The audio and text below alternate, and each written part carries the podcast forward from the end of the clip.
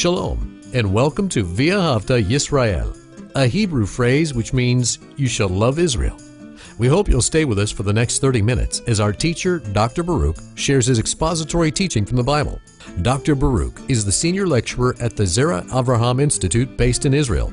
Although all courses are taught in Hebrew at the Institute, Dr. Baruch is pleased to share this weekly address in English.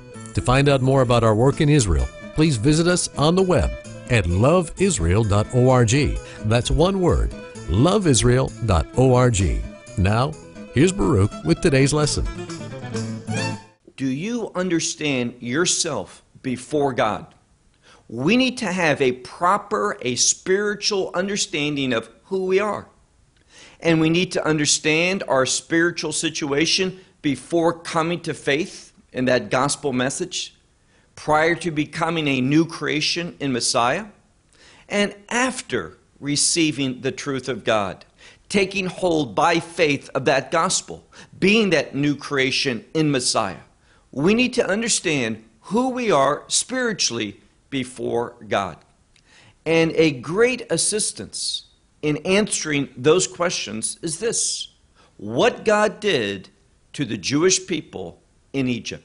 And I'm speaking about how he brought them out of slavery, the bondage of slavery, the order that took place. And what I'm referring to is this. You see, first, God redeemed the people. We see that pattern in the book of Exodus. They were redeemed by the blood of the Lamb. They came out of bondage in Egypt. And it was only after being redeemed by that blood, then and only then, did God give them His instructions, His commandments, His law. And we see a principle, a pattern, and that is first comes redemption. And then only after being redeemed can a person have the opportunity to obey God. Redemption first, and redemption leads to obedience. So let me ask you another question, and that is this Do you want to obey God? To take His word and apply it to your life and bear much fruit? If you have been saved by God's grace, you have received the gospel. You have taken hold by faith of the blood of Messiah to become that new creation, to be fully and eternally redeemed. Such a person will want to serve God and obey His word. Well, take out your Bible and look with me to the book of Romans and chapter 7. The book of Romans and chapter 7. Now, the last verse that we looked at last week was verse 14. And there, Paul tells us something. He's writing, being fully inspired by the Holy Spirit. His words, in fact, all the words of Scripture, are perfectly written down by means of the Holy Spirit. The Word of God, the Bible, is truth. We can trust it. And what the Word of God says is this the law is spiritual. Now, we need to hear that. That's what Scripture says. Romans 7, verse 14. The law is spiritual, spiritually given to us from God as His truth. What's the problem? The problem is not the law. Paul says the law is holy, it is righteous, and it is good. So, what's the problem? You and me because we are by nature. We were conceived in sin and we have that sinful nature. Now, remember that. We have a sinful nature. And that sinful nature causes us to rebel against the things of God. And it's remembering this truth. First comes redemption, then God's instructions. We are inherently sinful by nature and we have that rebellious spirit. Remember that as we begin our first verse for our study today from Romans chapter 7 and verse 15. Notice what Paul is writing. Now, to understand this, we need to remember he's writing about his previous condition. Before coming to faith, he's reminding us of what we were prior to receiving God's grace. Look at verse 15. We read, For what I work out. Now, this verb means to work and to produce something. It speaks about working and that there's an outcome, there's a result. So we'll just translate it to work out or to do. Verse 15 For what I do, he says, I do not know. Now, there's a inconsistency with Paul here because he says, What I do, I do not know. There's something that is not right. This is what he's revealing to us. And what is that? Well, he says, For what I do not want, this I practice. So here's the thing that doesn't uh, go well together. Paul says, What I want to do, I don't do this. I practice something else. So that there's a disconnect between what Paul wants to do and what, in actuality, he performs. So he says, For what I want to do, he says, This I do not practice, but what I hate, this I do. So, what he intends to do, what he wants to do, he doesn't do. He does something different. And what is that? He says, What I hate, this I do. So there's an inability in Paul's life, and again, we're talking about him prior to receiving the truth, being redeemed, becoming that new creation. He is writing about his history, where he was in conflict within, because what he desired to do, he could not carry it out. Now, move on to verse 16.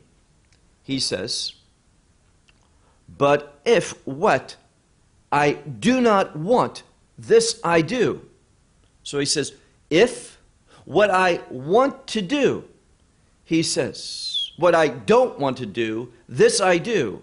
He says, I agree with, with the law that it's good. So we're told something here. If you put it together, this is what the scripture tells us.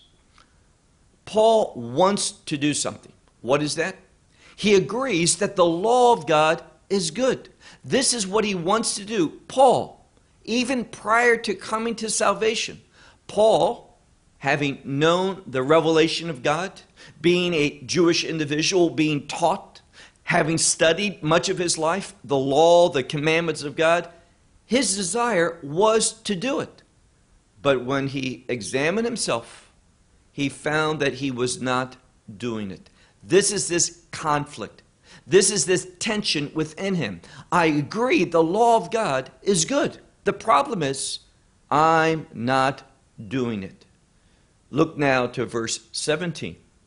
He says, But now it's no longer I who work this out, but that which dwells in me. And what is that? He tells us sin. So it's not Paul doing it, but rather it's the sin that's within him. Now, he's leading us up to a right conclusion, and that is he needed a change in his life. Why? Because sin was ruling over him. He could desire to do good, he wanted to do good. He agreed that the law of God was good. This is the second time that he proclaimed this that the law is good, and the implication is it's the right thing to do. He wants to do the right thing, but he's not able to do so. And now he's revealed to us what the problem is, and that is sin that dwells within him and within each human being. Paul's not unique. He's not experiencing some phenomena that's just his. He's telling us what every human being encounters. And that is that sin rules over our life, not the, the desires that stem from the conscience, stems from when we read God instructions, we say, Yes, this is good. I want to do that. The problem is, most of the time, we do not. Verse 18 For I know that does not dwell in me this, meaning in my flesh. What doesn't dwell in his flesh? Good. Now, this is something that, that you need and I need to realize that in our flesh, good does not dwell. Why is that? We just learn. Because sin dwells within us. And sin in our natural state, how we are born into this world, every human being, Jew and Gentile, makes no difference. Sin dwells in us. And therefore, it is sin working its purposes out and that sin dominates our will. That it gets the, the upper hand on us. And instead of living a, a life in obedience to God, we obey sin. This is what he's saying. And he's speaking about in his flesh, good does not dwell. Middle of verse 18, he says, For to will, in order to will something, he says, This is within me. I have the capacity to desire something, to say, This is what I want, this is my will. But the problem is, but, he says, the working out of good, it says in the Textus Receptus, some Bibles leave these words out. He says, I do not find. But the implication is this He says, I can will that which is proper. I have the capacity to desire what is right. But he says, to do what is right, he says, this I do not find in my life. I don't find myself consistently, properly doing what is good. And what is good? The law of God, following God's instructions, being obedient to his word. So Paul desires that. This is the second or third time that he said that. But he does not have the capacity, he can't find the power in order to do what he desires to do. Verse 19. For not what I will, and what is he willing? That I do good. He says, I do not find what I will, that this is what I'm doing, that I'm doing good. But what I do not want, what doesn't he want? Well, the next word is the word evil. So Paul says, I want to do good, but what I find, what I'm experiencing, what I'm carrying out is evil. Now, understand what evil is. We hear that and we think something just, just intrinsically bad, wicked. But the word evil simply means that which is not God's will. So, what Paul's saying is this I will that which is good. I want to do good, but I find myself not doing God's will, but living in conflict, living in rebelliousness, being defiant to the will of God, that which is good. And when we don't do God's will, we are practicing evil. He says at the end of verse 19, he says, This I practice what? Evil. He misses out on God's will. Verse 20. But if what I do not want, I do.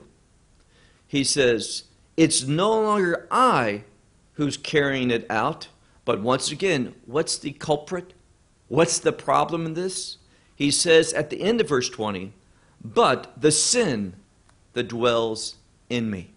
So this is the second time that he's referred to the problem. Who is dominating his life and who it is? It is sin.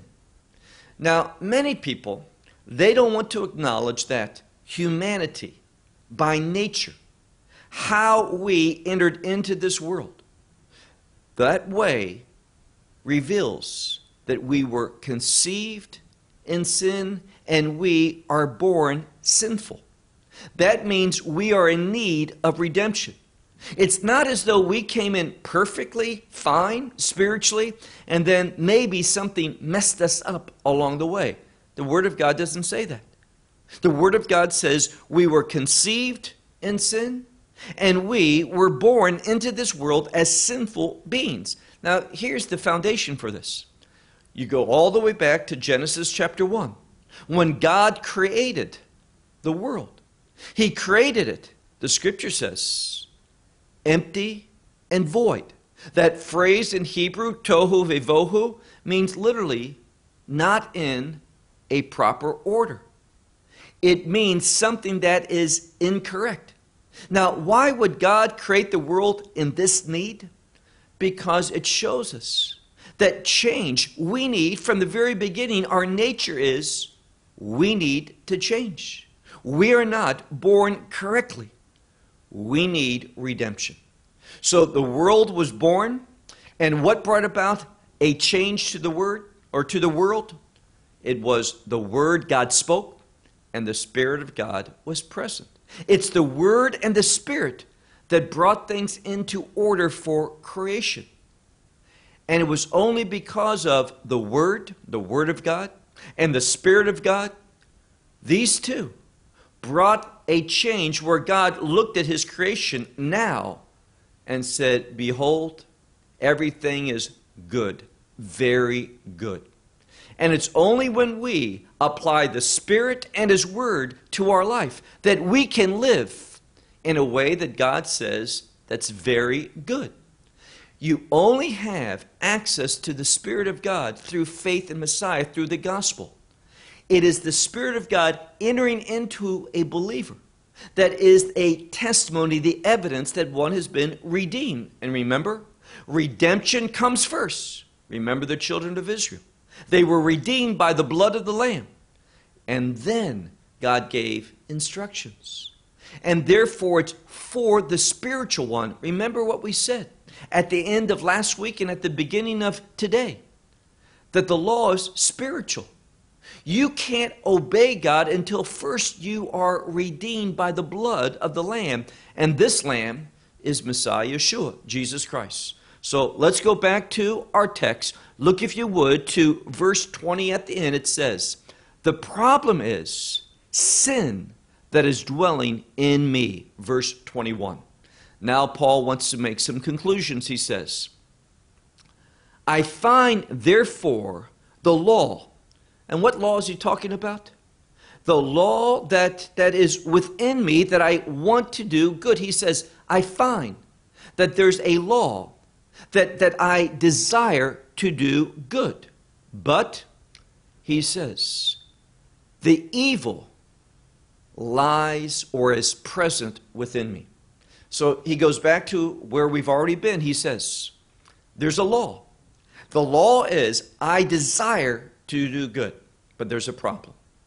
And this is the third time that he said it. There is evil. Now, notice what he says the first two times he says, Sin dwells within me. Now he gets very specific. That sin produces evil. There is evil within me in my natural state, how I was conceived and how I entered into this world, born a human being.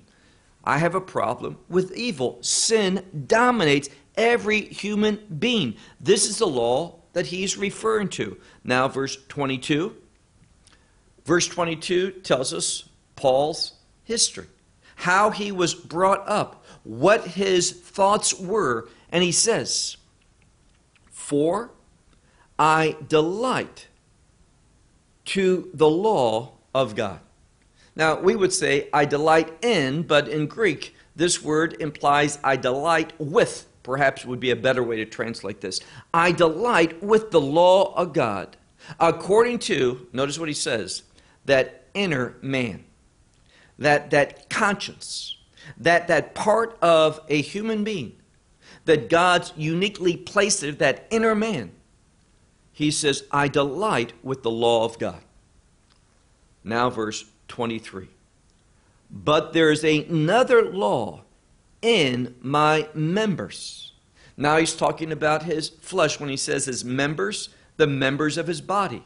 He's talking about his carnal nature. He says, But I find another law in my members that war against, very important language, that war against the law of my mind. Now he says that inner man, that enter person within him that's related to his conscience that works in his mind.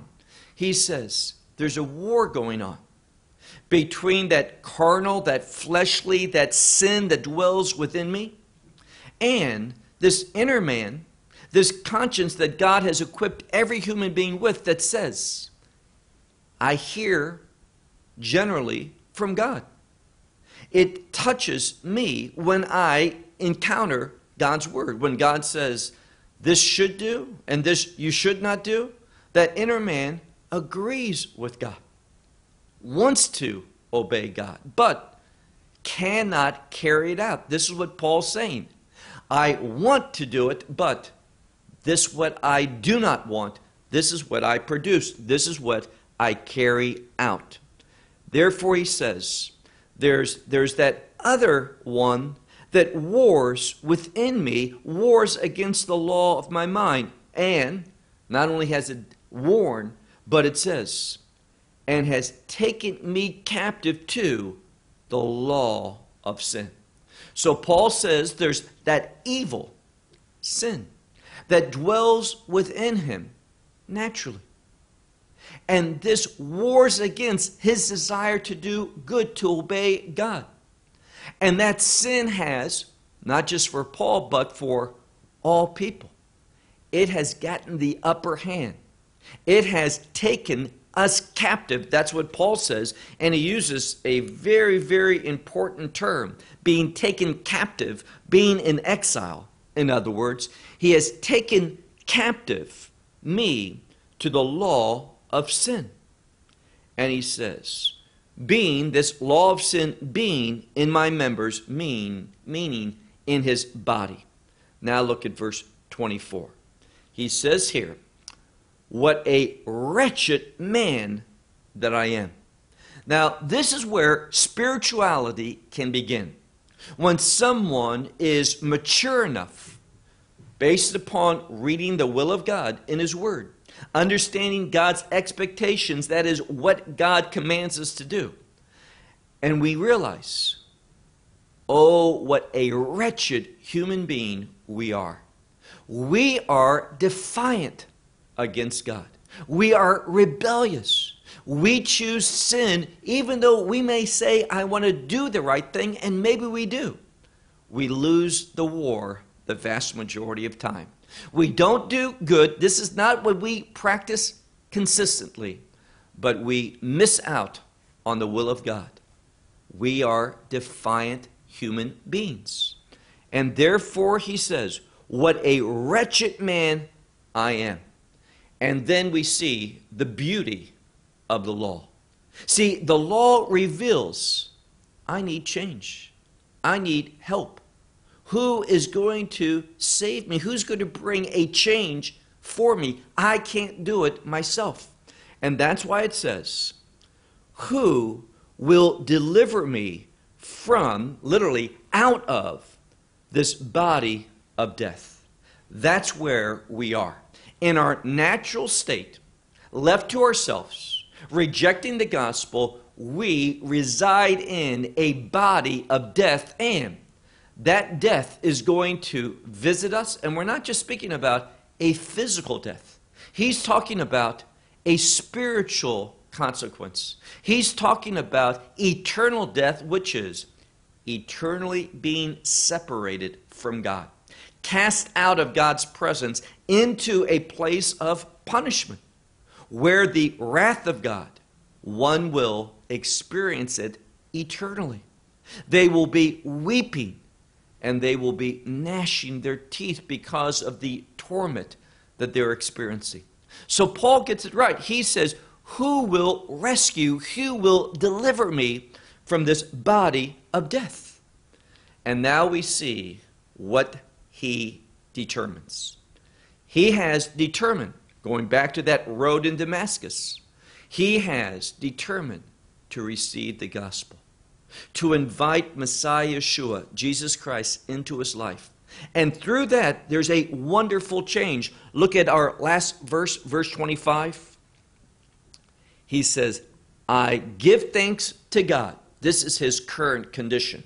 When he writes this down, he says, I give thanks to God through Messiah Yeshua, our Lord.